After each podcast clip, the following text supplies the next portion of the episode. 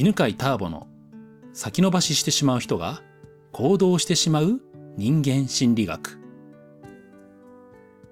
はい、こんにちは。えー、今日はですね、えっと、お盆、お盆開け、開けたのかな？うん、お盆開けたばっかりの八ヶ岳でね、えー、ズームでまた収録をしております。えー、今日の質問に来てくれた方は、りなさんです。こんにちは。こんにちは。こんにちは。えー、りなさんは普段は何をされてる方ですか？えー、大学教授の秘書をしています。おお、大学教授の秘書。いいですね。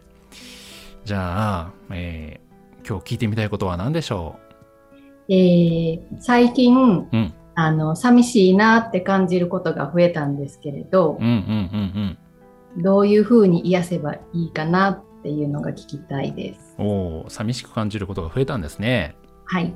うんうん。増えたっていうことは、じゃあまあ、以前に比べて増えたと思うんですけど、はい。うん。じゃあ、以前、じゃあ今が10だとしたらば、はい。以前はどれくらい感じてましたかね？以前は、うん、うん5ぐらいだったと思います。お5くらいだったんだ。はい。じゃあそれがじゃあ倍になったわけですね。はい。うん。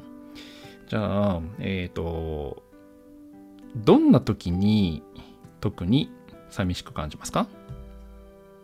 一人でご飯食べていたり、うん、おうおう一人でお買い物に出かけていたり、うんうん、今までだったら同じ行動をしていても、うん、特に寂しさって感じてなかった瞬間にふとなんかあれ寂しいなって感じるようになりました。うん、あそうなんだじゃあ何か新しい行動が増えたとかじゃなく同じ行動をしていても寂しさを感じることが多くなったんですね。そうなんです。うんうんうんうんうん。えー、じゃあその以前と今では何か違う点はありますかね？何かその始めたとかこんな事件があったとかはありますか？うん、私の中で大きなことは、センターピースに参加し始めたっていうこと、ああ、ね、なるほどね。あの、リナさんは実はね、センターピースの、ね、今、初級を受けてるとこなんですよね。はい。はい。初級の、まあ、全6回のうち3回目が終わったとこね。はい。うん、うん、うん、うん。まあ、じゃあ、えっ、ー、と、今聞いてるね、方の中にはセンターピースに多分興味ある方もいると思うし、えーまあ、センターピース受けたらどんな風にどんなことが起きるのかっていうのね。まあ、えー、知っとくと何かの判断の材料になると思いますので、えー、ちょっと話してみましょうかねそこね、うん。まあ、実はねセンターピース受けてね寂しく感じるようになるってねよくあることで。あよくあることでで、えーまあ、結論から言ってしまうとね非常に順調なんですよねあそうなんですね。もうね、めっちゃ素晴らしい。あこれは素晴らしいことだ素晴らしいこと。へえー。うん。これ何が素晴らしいかっていうとね、えっ、ー、と、はい、本当は寂しいっていう感情って、うんまあ、感じたくはないじゃない？嫌な気持ちだから。うん、うん、ただ、感じないと何が問題かというと、えー、人生から大きな喜びが減ってしまっている状態なんですよね。うん。うん。寂しいを感じない人は、実は人とつながる喜びも感じにくいんだよね。うん。うん。だから寂しさあんまり感じないっていう人はね、えー、なんか人と別に会いたいと思わないとか、人と会っていても楽しくないとか、仲が良くなって何がいいのみたいな、うん、まあ言ってみれば何ていうのかな。料理で言えばさ、うん、味覚障害になってるみたいな。味がしないみたいな感じ、うん、うん、甘さが、うん、そう。甘さが分かんないとさ、うん、甘さが分かんないと何がいいかとまあ甘ったるいも分かんないし甘いものも欲しくなんない代わり、うん、なんか美味しいスイーツ食べても美味しく感じないみたいな。うん。そうそう人生で損してる感じじゃない？うん損してると思います。ね。え。で、まあ、スイーツだったらまだいいんだけどさ、そのつながりっていう喜びね、つながる喜びっていうのは、それをね感じないとねその例えばねどんな問題が起きるかというとパートナーシップがうまくいかないとか誰かと何かやっててもその一緒にやる喜びが分かんなくなっちゃうんだよね。うんうん、だからなんか純粋にそのやってることが楽しいかどうかとかゴールに向かってなんかこうやりがいがあるかとかそこにしか意識が向かなくて人とやる喜びが分かんなくなっちゃうのね。なるほど。うん、でそうすると今度ねまたさらに何が起きるかというと、えー、どんどんま孤独の人生にこう走っていってで、孤独の人生でも自分はま誰とも一緒にいなくていいやってね一人ぼっちの人生選んだり、うん、仕事をする時にもどうせあの人といると面倒くさいことだけだからっつって、えー、まあ一人ぼっちの仕事を選ぶとか人の関わ人との関わりが少ない仕事を選んだりとかね。なるほどなるほど。していくと、なんか何なんだろうこの人生って苦しいことは少ないけど何この満たされない、無味無味乾燥、うん、味がしないし匂いもしないし、味わいのない人生はっていう殺伐とした人生になってくんだよね。うん、うん、ということなんだけど、はい、うん、今のなと今のとこまで聞いて何か思ったことありますか？あのー、すごく納得です。おお。いいねいいね。どの辺が納得した？そうですね。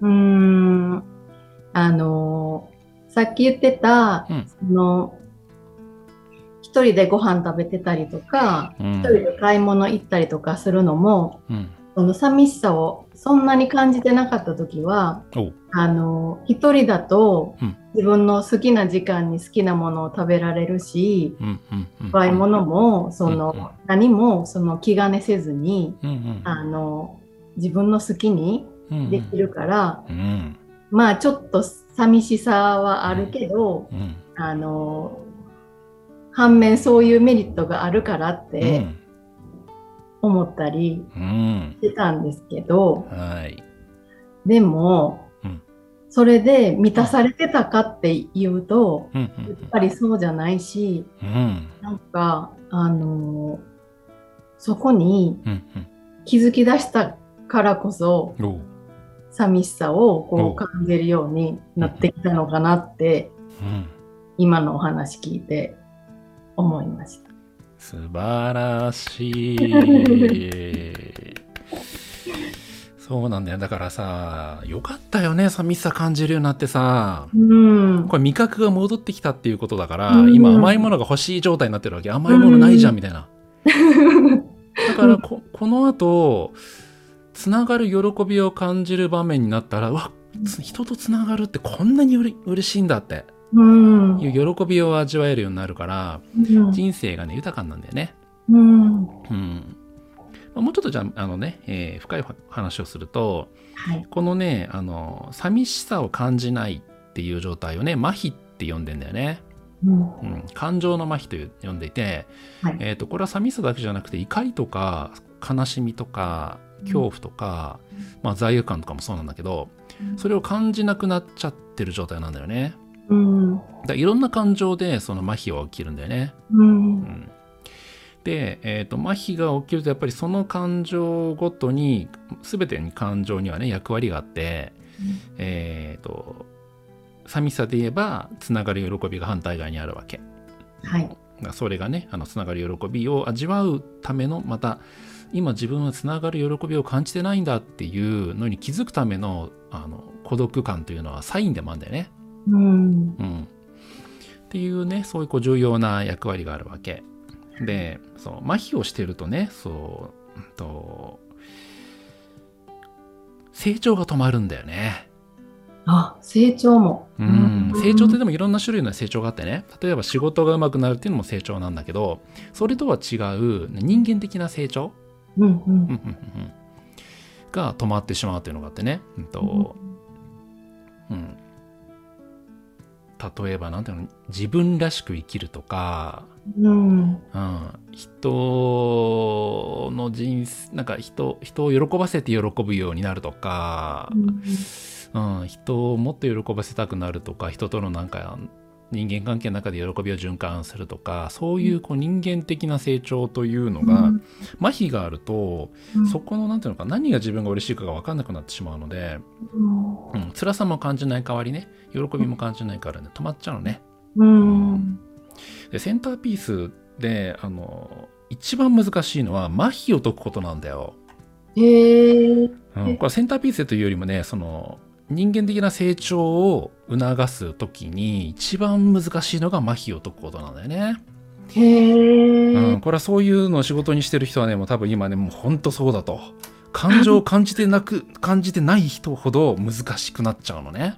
うんうん、でもその感情じゃあなんでマイナス感情はね特に寂しさとか恐れとか悲しみはなんで感じなくなるかっていうと実はそれだけ辛い思いをしてんだよね。うんうん、辛い思いをしてでもうその辛さを感じたくないから自分で感じるスイッチをオフにしてんだよね。うん、でこれをねあのオンにするのに時間がかかるんですけどねえー、リナさんは、うんと、それがねまあセンターピース受講して3ヶ月でもう解けたっていうことは、うん、素晴らしいことなわけ。なるほど。だから順調っていうこと。順調。この後ね、もうどんどん成長するよ。嬉しい、うん、もうそのそう感じる力さえね戻ればね、うん、あのどんどんもう喜びが、あの記憶でどんどん残ってくるんで、うん、うん、人間的成長がねこれから順調になるんで、はい、はい、楽しみにしてくださいね。はい楽しみにしています。はい、じゃあ最後一言の感想をどうぞ。この短い時間の中で、うん、こんなにあの納得できた気持ちとあの嬉しい気持ちと、こんなに味わえると思ってたので。嬉しいよね。すごい嬉しい。悩みと思っていたものがねおめでとうだもんね。それは嬉しいよね。はい、はい、ということで、まあ、今日の話まとめるとね、えー、辛さ辛いマイナス感情を感じないっていうのは一見いいことに見えるけど、人間的成長止まるのでね。だから、えー、感じられるようになった方が実はいいんですね。うん、でそうするとね、えプラスの感情も感じられるようになるからね。うん、まあそんなお話でした。はい。えー、はい、じゃあ今日はこんなところですね。ありがとうございます。ありがとうございました。この番組は犬飼ターボ、ナビゲーター竹岡由伸でお送りしました。